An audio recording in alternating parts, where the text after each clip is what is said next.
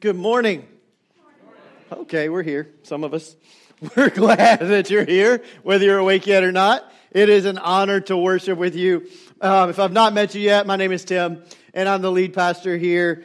And we are so grateful to worship with you each week. It is such a privilege that we really don't take for granted and are excited about each week. Now, over the next couple of weeks, I'm going to be in the book of Philippians, and then we're going to have Father's Day, or actually, we'll have Pentecost, and then Father's Day, and then June 23rd. I don't like to talk about it like my last Sunday before sabbatical, because that just sounds very ominous.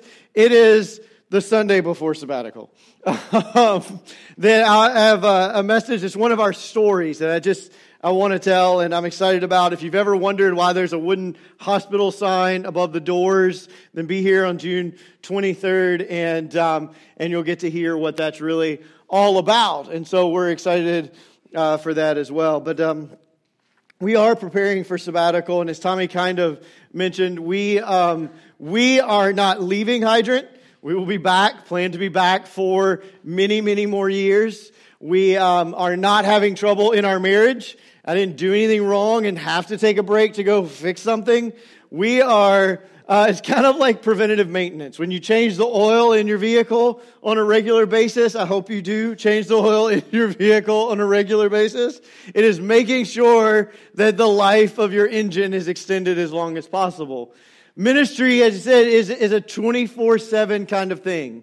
It's something that over the last 7 years, as Anita and I have been in Goldsboro, we have led the church to shut down, to restart through difficult early years and challenging years for the church, both in ministry and financially, and we've carried some of those burdens ourselves. And as we've come to this season, in order to be able to step into the next, we need to take a little break. And so we're taking 8 weeks, not 8 months, not 8 years, not 8 days, 8 weeks, in case you were uncertain exactly how that'll work. 8 Sundays we'll be away. We have amazing preachers lined up for all 8 of those weeks. It's going to be a wonderful time for the church. The band will be here every week. I don't even think there's an acoustic set any of those 8 weeks. Full band, all 8 weeks. It's going to be a great time. All of our volunteer schedules are done. The church is ready. And what I truly believe is that we'll come back to a healthier, stronger church than even when we left. And we're so grateful for that. But as I thought about this sabbatical, and I began to think about time away from Hydrant, which is going to be both wonderful and terrifying. Wonderful and terrifying. It'll be terrifying because we have put so much of ourselves into this place that to pull away from it and to figure out and answer the question, like, who am I when Hydrant's not at the middle of my activity? And to recenter around Christ, to recenter in relationships, and to be able to do that and answer some of those questions and spend some time, I think will be wonderful for us and for the church. But it got me thinking about the book of Philippians. Now, part of what I need to start with and why I was drawn to it is that it's not actually a book. I mean, we talk about the Bible as a book that's a library of books, but most of them aren't actually books. In fact, the book of Philippians is a letter. It's a letter from a pastor to his friends in a church in the town of Philippi. In fact, it's a letter from a pastor to one of his favorite, if not his very favorite church he's ever been a part of. He loved the people in Philippi. He loved the church in Philippi, and it comes out, it oozes forth in every word, in every section, in every part of this letter to the Philippians. Now, you might remember Paul's story. It begins with him as Saul. He is trained as a Pharisee in the Jewish religion. He is a leader among the Pharisees. He is known as being more devoted than anyone else his age to God. He is also the one who played coat rack at the stoning of Stephen, the first Christian martyr. After that, motivated by his devotion to God, he recruits a team and travels all over with the goal of eliminating Christianity. And as he's on this journey, he meets Jesus. In fact, Jesus stops him in the middle of the road one day and blinds him and knocks him down. Just as a little side note, if you go to the book of Acts, there's no horses, there's no donkeys. They didn't knock him off a horse. I don't know why it's in every painting. I don't know why it's told that way in stories. There's no horse there. He just gets knocked on his butt. Which, strangely enough, that's often how God gets my attention, is to just knock me in the face. So he does that. He knocks Paul in the face, blinds him for 3 days, and begins to talk to him and invite him to see that Jesus is the very God he has been persecuting and trying to serve. From there, he goes and he learns and then is sent out as a missionary, a church planter, the first church planter to travel. And his story is all through the book of Acts as Paul. And he goes and he would go into a town and he would meet with whatever Jews were there. And once they told him he was crazy, he'd start talking to everybody else, known as the Gentiles, and invite them into the story of Jesus, into the story of God, who is now welcoming everyone as his family, giving them life and forgiveness and hope and a future, showing them what life really is, the way Jesus said, the way, the truth, and the life. But not everybody liked him for this. He was beaten beyond recognition more times than we could count, imprisoned. He was shipwrecked. He went through every possible torture you can imagine. There was one time where his preaching was not really working. He kept getting bounced from town to town to town. We find it in the book of Acts in chapter 16. And then he has a vision at night. He has a dream about a guy in Macedonia who says, "Come over here and help us." So the next day he gets with his buddy and says, "Hey, I had this dream. I think it was God." And they get on a boat and head to Macedonia. And they end up in Philippi. Now, when they get to Philippi, there are so few Jews, there's not even a synagogue. There's not a place of worship for them. Now, we know there are so few because at any place, by Jewish law, there any place there were 10 Jewish men, they were to establish a synagogue. So there's no synagogues. There's not even 10 Jewish men in this town. But the few Jews who were there would gather down by the river for prayer. So that's where he goes. He goes to the river to pray and to teach. And he begins to teach them about Jesus. And there are some there who believe. One of them is Lydia. And she opens up her home. And it kind of becomes the center of the church life there in Philippi. And one time when they were going down to the river to pray, this young girl was following them. And actually, she had been following them every time recently. And she would yell as she followed them, "Listen to these guys. They know what they're talking about. They know the way to save yourself." And over, she would yell this and yell it throughout town as they walked. And finally, Paul gets so annoyed. He turns around, looks at her, and just casts the demon out of her that gave her the ability to see this. Seems like a wonderful story.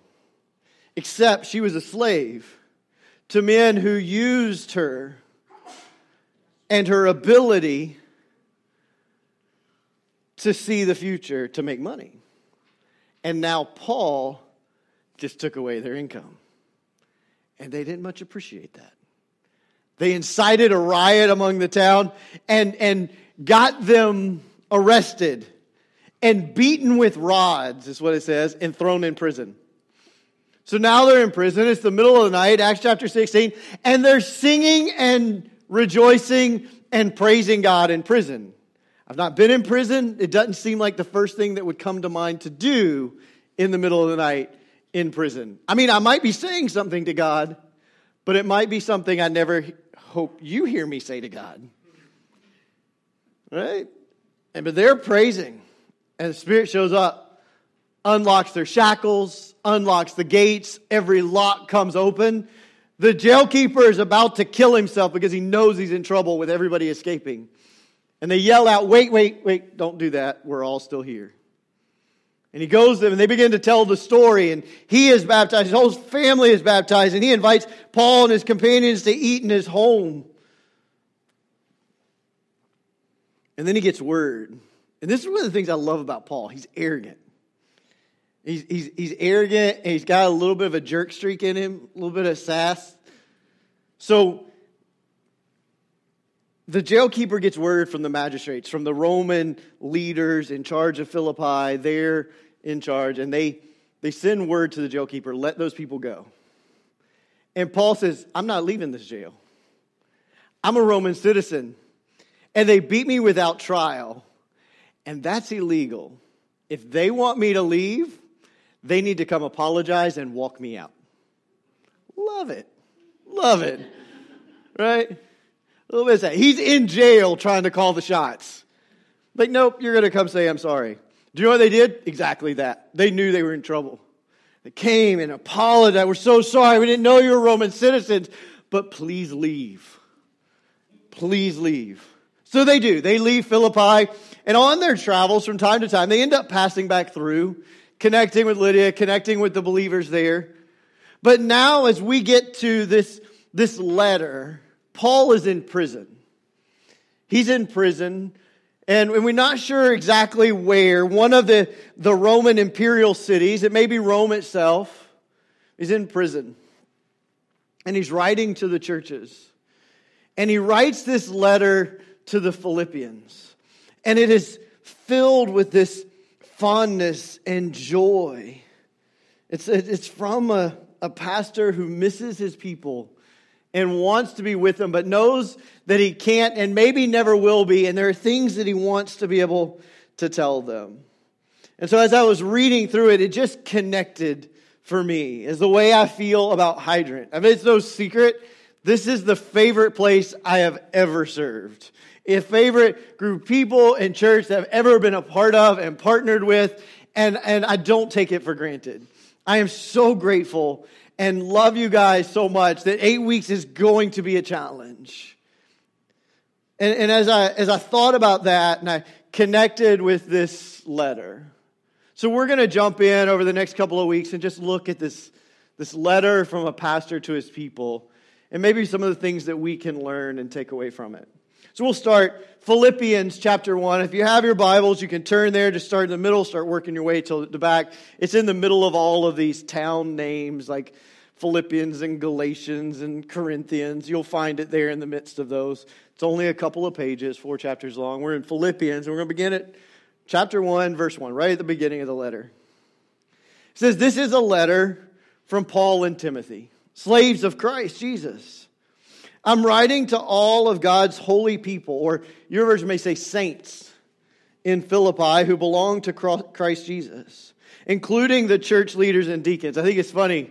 He like, all the saints, oh yeah, and the leaders too.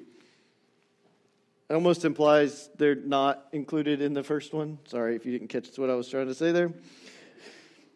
May God, our Father, and Lord Jesus Christ give you grace and peace. Every time I think of you, I give thanks to my God. Whenever I pray, I make my request for all of you with joy.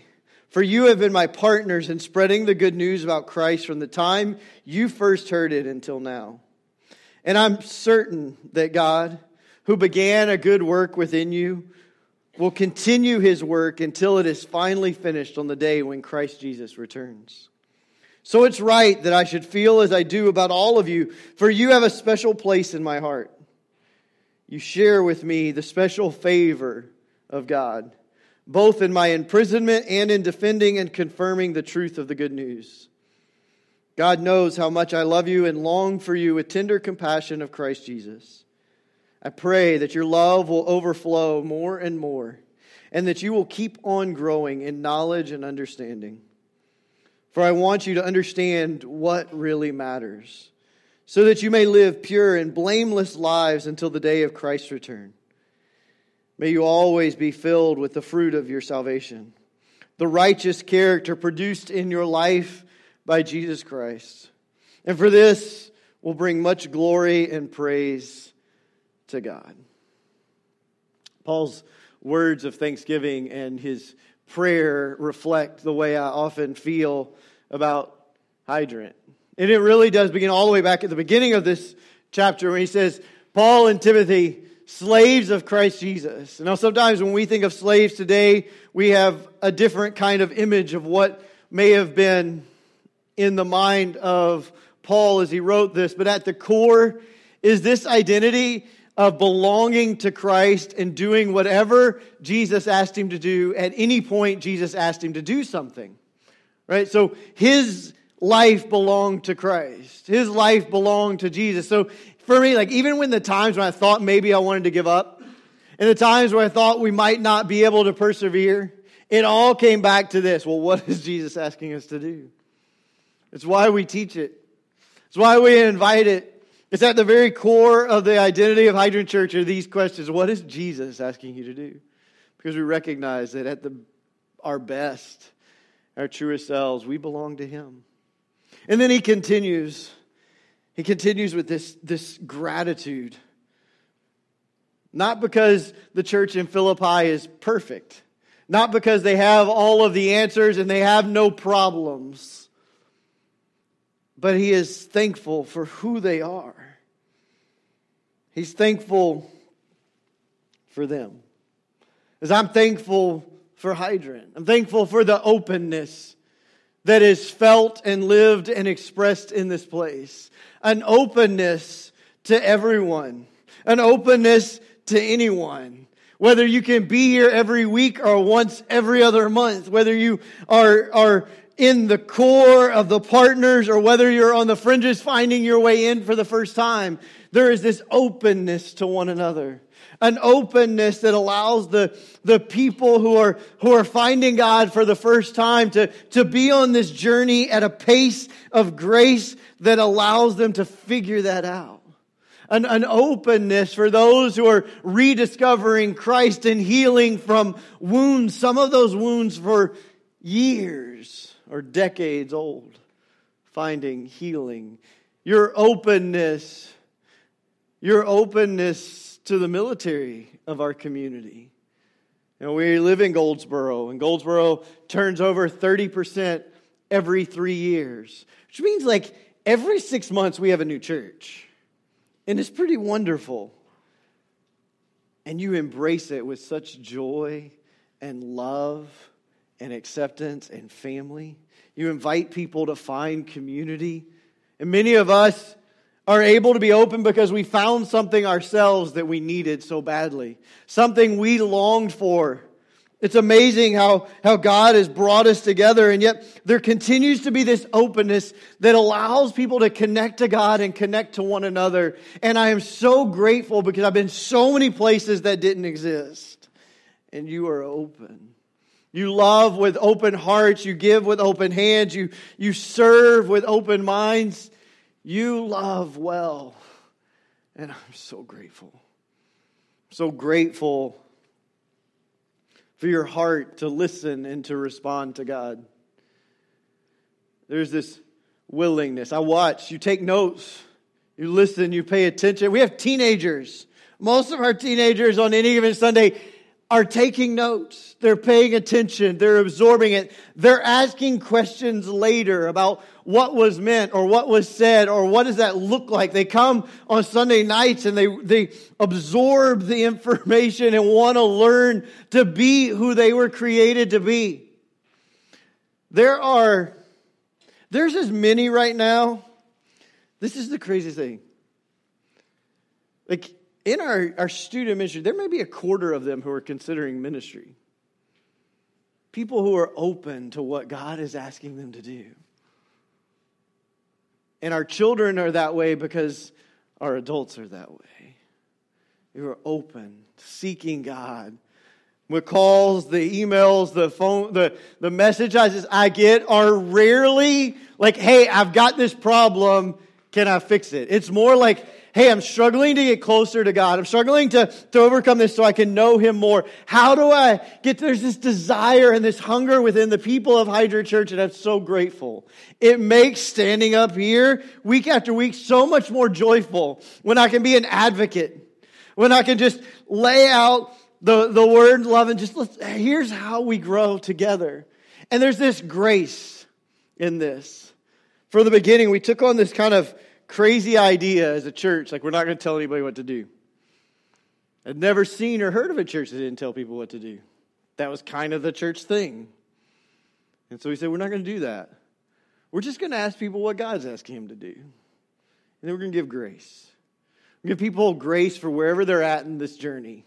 Maybe they're at the beginning. Maybe they feel like you're still in the locker room. Maybe they have no clue where the field even is, much less being on the game. There's just room and hope and a willingness to answer questions and walk together and figure it out and let people find their path, because we believe that God is faithful to His word. We believe that the Spirit is the great convictor and not the church. We believe that He is the counselor and the guide and the healer and the transformer and the Savior, not the church.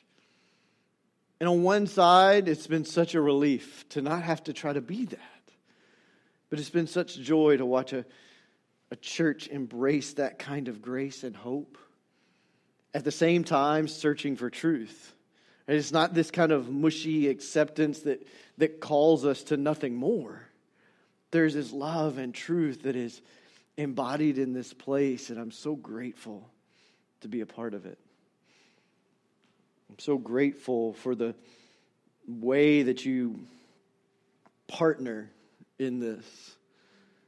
Whether you have been here for a little while or not, you realize that, like, man, everyone's kind of in. There was one guy who told me, like, the first time I came for a little while, and then I had orders and different things, and I was away for about a year, and I came back. When I came back to Goldsboro, I wasn't sure I was coming back, because when I was here the first time, it was like you guys were a cult. Everybody's wearing the logo, everybody's bought in, everybody's believing in this, and they're on it. I was like, well, it's not a cult. Nobody's forced to do anything.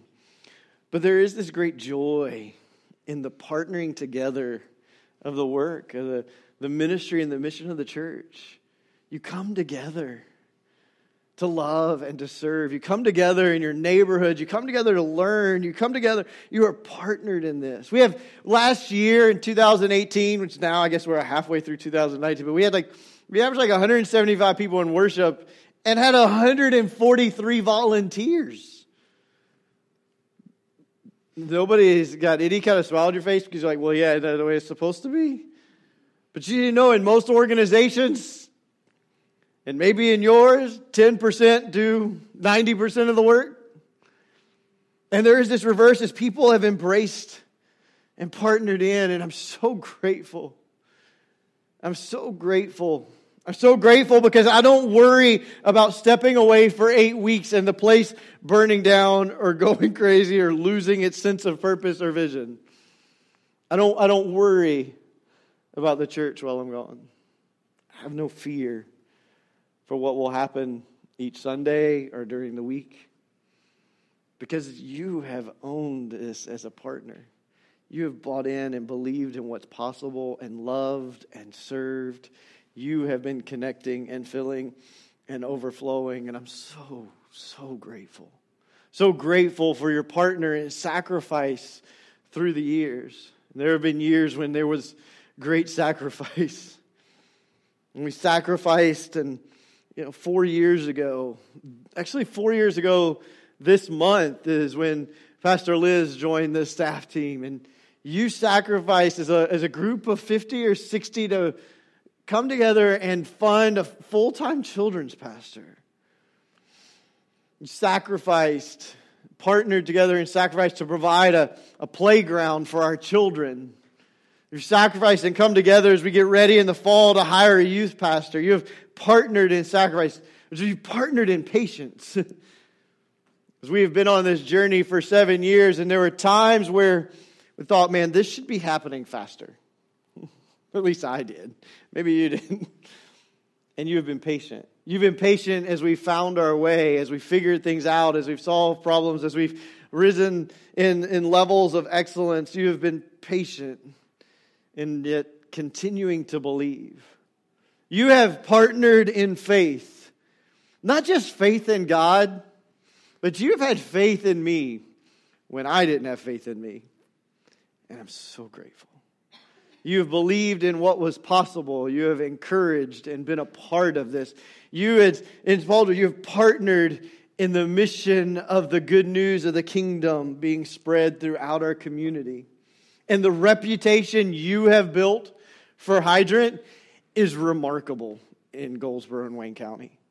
It is one of love and acceptance and embrace, one of listening, and one of truth and hope. It's one of family.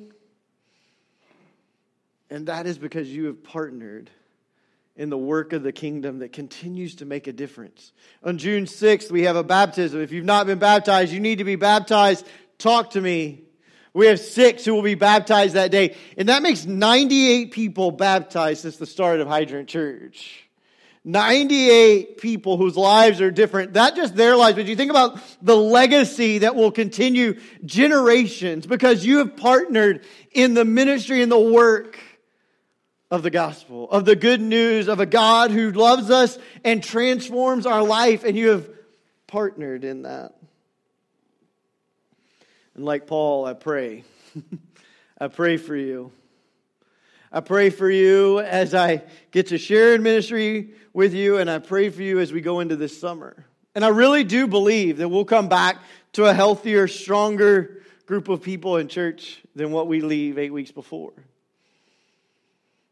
But I pray like Paul prayed for the people in Philippi. I pray that you would grow in both love and knowledge of Him. Love and knowledge of Him. It's something that has been held together beautifully in this place.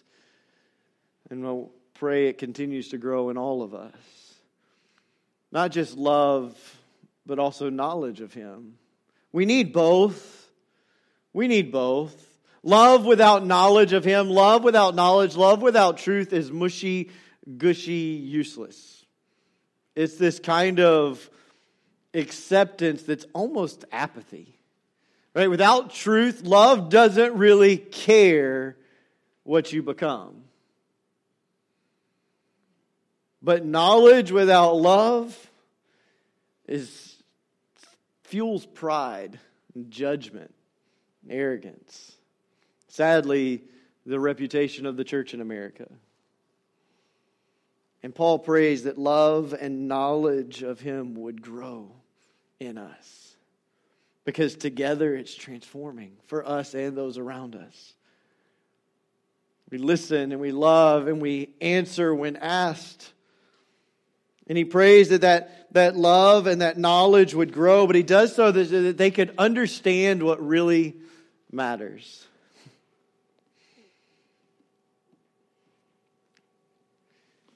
His desire is that they would understand what really matters so that the entirety of their lives would bring glory to God. See, sometimes the choices we make in life are not about what's right or wrong or good or bad. They're the choices between better and best. Like between good and better. And Paul's desire for this church that he loves, for the people that he loves and misses, is that they would learn how to choose what is best. So that they could step into all they were created to be. So they could know the love and joy of Christ in them. He wanted them to know how to choose what was best. To have the wisdom. To be able to answer the simple questions, what is God asking of me? And then to have the courage to do it.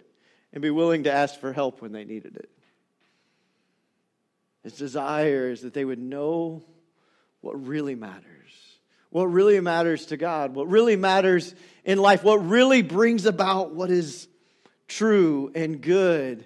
As any of us want for our kids, we don't just want good, we want their best. We want the best for them. And He wants that for us. And so often we settle for good enough, close enough. Not out of an inability. And it's not even about doing more. It's just about wisdom and obedience. Love and knowledge put together, unlocking our very best.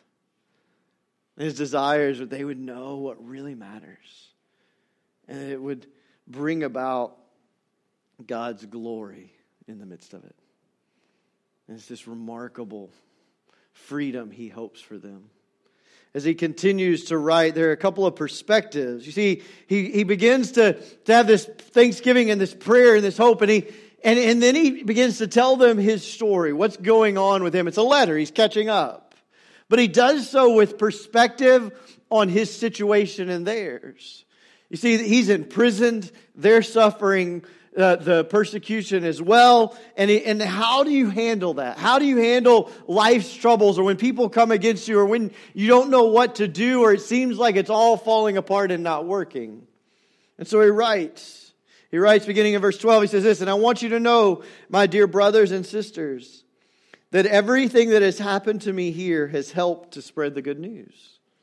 For everyone here, including the whole palace guard, knows that I'm in chains because of Christ. And because of my imprisonment, and most of the believers here have gained confidence and are boldly speaking God's message without fear. It's true that some are preaching out of jealousy and rivalry, but others preach about Christ with pure motives. They preach because they love me, for they know I have been appointed to defend the good news. Those others do not have pure motives as they preach about Christ. They preach with selfish ambition, not sincerely, intending to make my chains more painful to me. But that doesn't matter. Whether their motives are false or genuine, the message about Christ is being preached either way. So I rejoice, and I will continue to rejoice." He's in prison. His friends are having trouble, and he says, "I will continue to rejoice."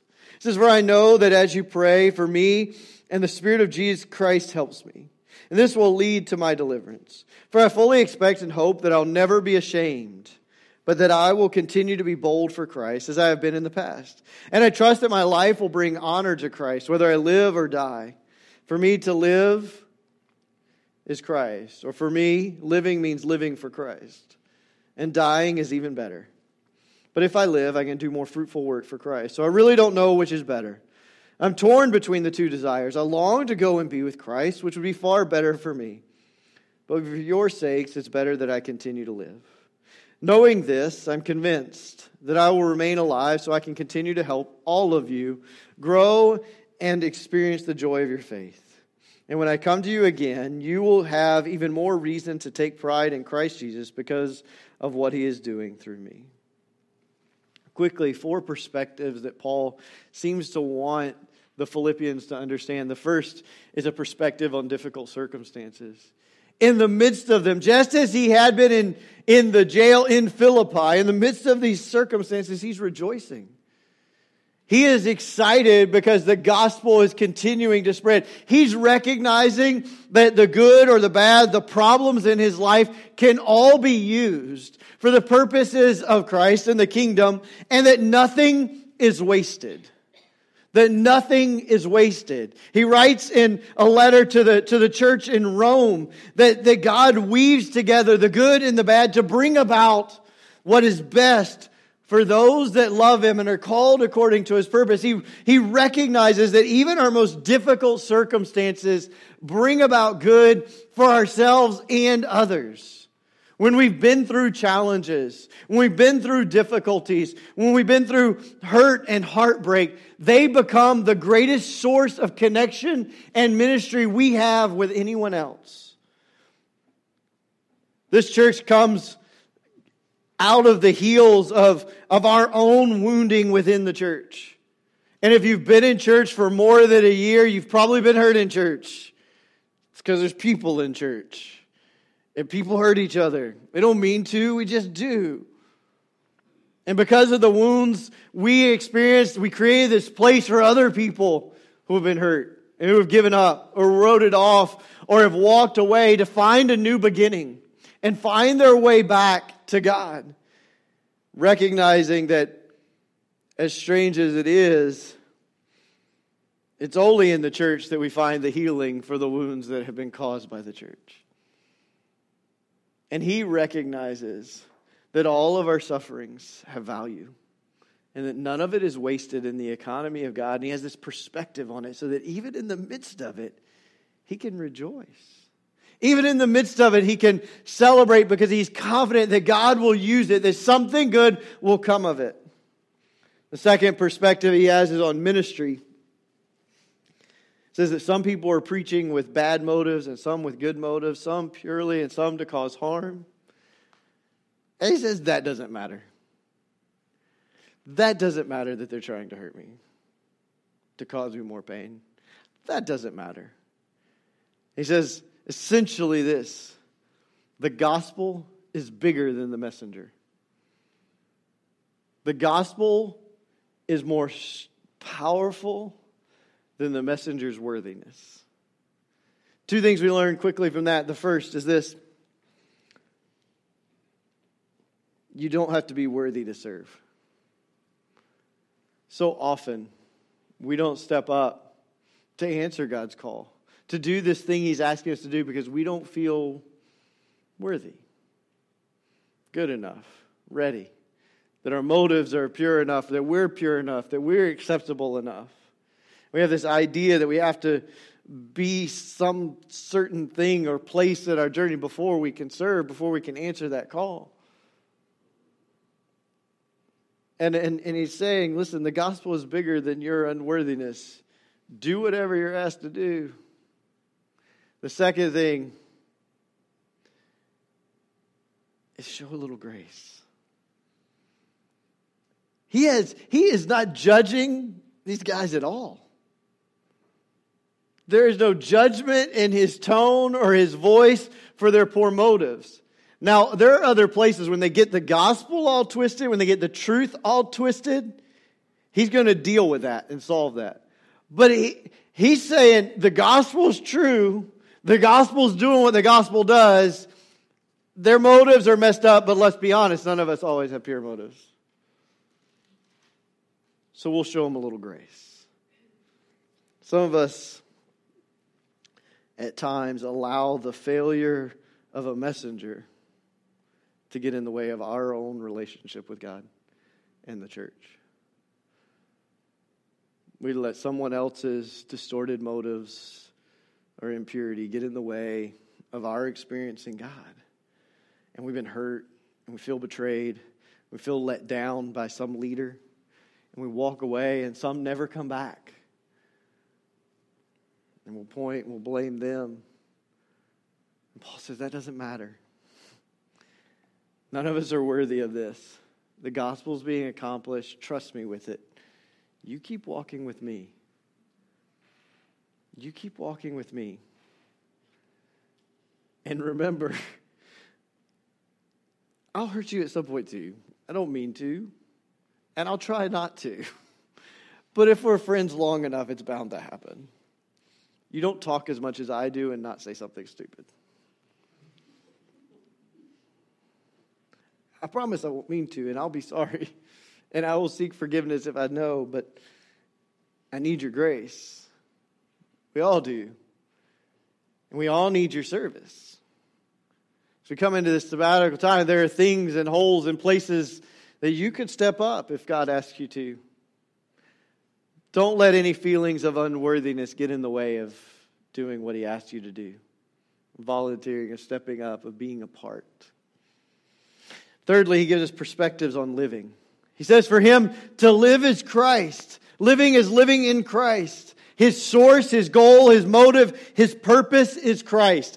Everything is centered on Christ. It is his guiding direction. Not his ambition, not his desires, not wealth, not his wounds or his hurt, not his guilt or his shame. Nothing else guides him but Christ. To live is Christ. It takes precedence over everything else he feels, everything else he thinks, everything else he wants. His entire life is centered and flows in Christ. And we're invited to begin to move in that direction. Now understand, Paul is writing to a church, and this is his story. Don't feel guilt if it's not your story yet. That's not what he's trying to do. It's more this invitation, more than obligation, to begin to move in a direction where he is more and more of what our life is. more and more of shifting the focus from ourselves and our desires and our ambitions and the things we want to the needs, the dreams and the ambitions, the hopes of those around us.